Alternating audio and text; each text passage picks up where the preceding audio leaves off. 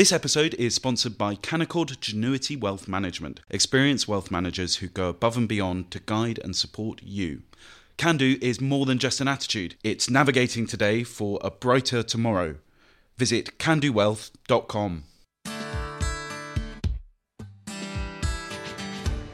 Hello and welcome to Coffee House Scots.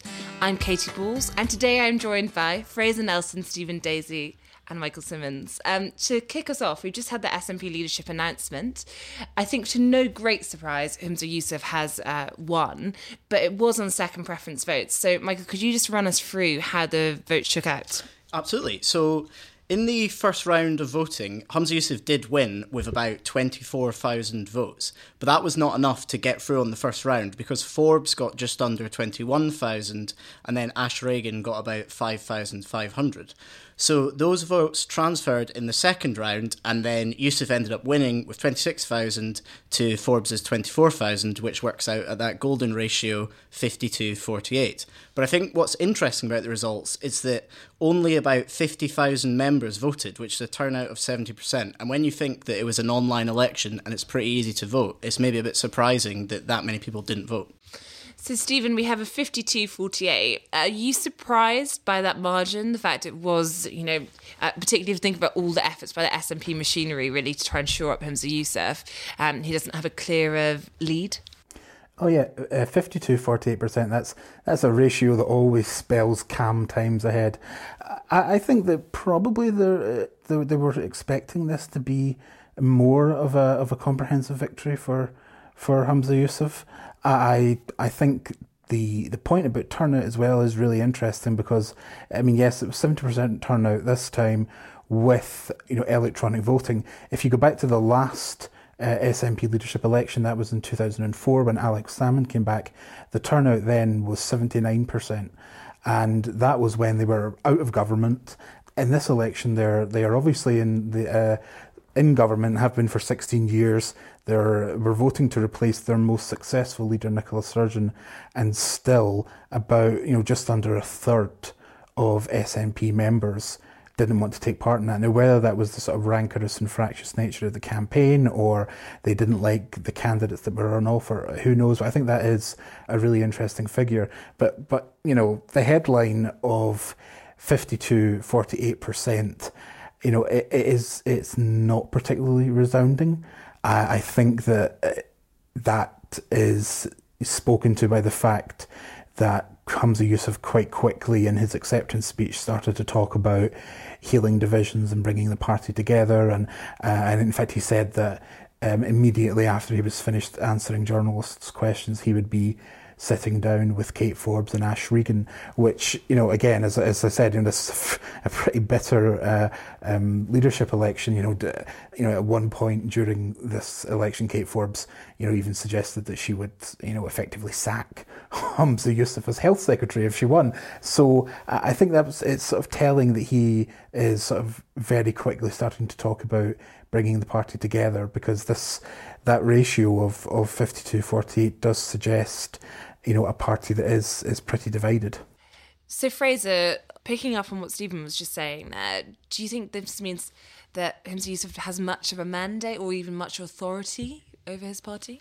Well, a lot of leadership elections where votes are redistributed normally end up tight. Uh, and I think it's a win is a win. And I, I don't think um, he's going to be seen as a, a wounded candidate because it was 52 48 as opposed to a bigger margin. I'm actually astonished at how well Kate Forbes did, given that you know she started the campaign by talking about her faith positions, which in a lot of people's eyes would disqualify her. I mean, Ruth Davidson was saying that Kate Forbes has just um, blown up her campaign; she wouldn't get anywhere. In fact, she fought a very professional and effective campaign, and had it gone on for um, a bit longer, she might even have have won. I'd be very interested to see what Kate Forbes does now. Is she going to serve under Humza Yousaf, or is she going to continue her maternity leave, or, or in fact just go back to being a, a backbencher? I wouldn't surprise me if she decides to do that and sits out. After all, um, Yousaf is rather accident prone, and a lot of his detractors would think that he's going to be a sort of Liz Truss style wrecking ball swinging along in his party, a, gaff machine who's going to be out in nine months, leaving um, Kate Forbes to pick up the baton yet again. Now, I've got no idea if that's going to happen or not, but certainly if you did envisage Yousaf being a debacle, you'd want to keep a safe distance from that leadership. So that might be what Kate does. Certainly, I think it's um, safe to say that he is a unionist candidate. When the first round of voting got through, I, I imagine many unionists uh, thought, my word, what if Ash Regan's second preference votes? were to go for Kate Forbes. I mean, a lot of people thought that that was what would happen. So when we first saw that first round of votes, it was plausible that Kate Forbes would make it over the line. So I think um, I know that Stevens argued this as well that the unionist's best candidate has won, and therefore, if you're a unionist, you should be pretty pleased by the way things have gone today. Yes, Stephen, what do you think this means for the Scottish Tories and Labour? Ultimately, as Fraser makes the point, I think Humza Yousaf is seen as a, a, candidate that both parties can live with. But had Kate Forbes won, you could have had a situation when perhaps some more socially progressive voters who, who didn't like some of Kate Forbes's comments on you know gay marriage and so forth might might have moved to Scottish Labour. Uh, I mean, Kate Forbes was the candidate that the opposition, certainly people in the opposition parties that I spoke to, she was the candidate they didn't want to win, particularly the Scottish Tories. Though I have to say, even in Labour, there were you know real concerns about her. Uh, and the problem, you know, with Kate Forbes was from the perspective of the opposition. Here was someone who is on a kind of personal religious level a social conservative. She's also something of a, a fiscal moderate, but you know, her kind of political um, pitch in this election camp, this leadership election campaign, was not so much vote for me to advance independence. It was vote for me because I want to eradicate poverty, and you know, she was putting social justice at the kind of at the front and centre of her campaign. So you know, from both a Labour perspective and a Tory perspective in Scotland, you know, Kate Forbes could have been real trouble. Humza Yousaf was more explicitly, I wouldn't say centre left. I mean, I think like Nicola Sturgeon, he is rhetorically a centre left politician, and also like Nicola Sturgeon, yes, you could, you know, maybe see, you know, a little uptick in, in taxation here and there, nothing hugely radical. But in terms of like, you know, substance, you're not good. I don't, I don't think he's going to do anything transformative economically. For for the Tories, I mean, they probably will see his victory as a, as a lifeline for them, not even so much because of the economics, but more because you know, because the result has is so close that you know Humza Yousaf is going to have to sort of start to make noises for people who, you know, in its grassroots are really, really impatient for independence, and you know that is going to, you know, hamper his ability to, you know, be the, the first minister for all of Scotland that he was talking about uh, in his victory speech. It's sort of difficult for Humza Yousaf now because he, uh, on the one hand, he has to convince this. I mean, on, on the first, you know, preferences alone, forty-one percent um, voted for Kate Forbes and 11% for Ash Regan. So, uh, you know, he, he obviously has a lot of work to do within his own party, but in reassuring them, uh, and the obvious issue in which to appeal to them seems to be independence. Does he risk pushing away others?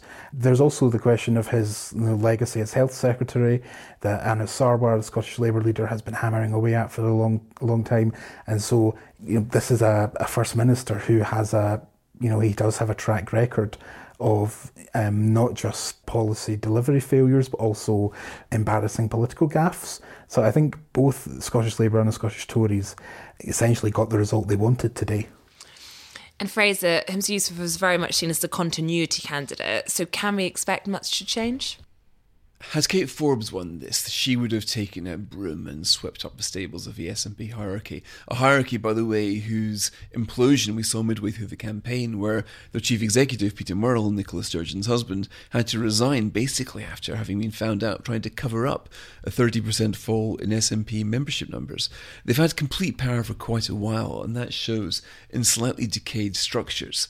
And of course, the SNP hierarchy chose Humza Yousaf. They all got together in the beginning of the campaign and decided who was going to be their official candidate. Was it going to be Angus Robertson or Yousaf? And they went for the latter. So he is likely to dance with the ones who brung him, as it were. And um, I think he will not be implementing the kind of root and branch reform that Kate Forbes was going to do.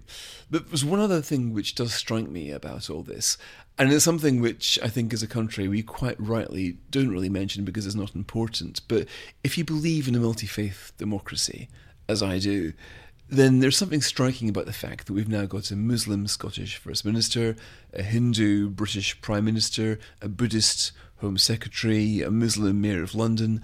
These are positions which you would not really expect to see in the rest of Western Europe. Um, uh, Rishi Sunak has got a, a Ganesh, a little um, Muslim idol, on his desk, and I struggle to imagine an American president doing the same way or producing a little comment in America as it would do here.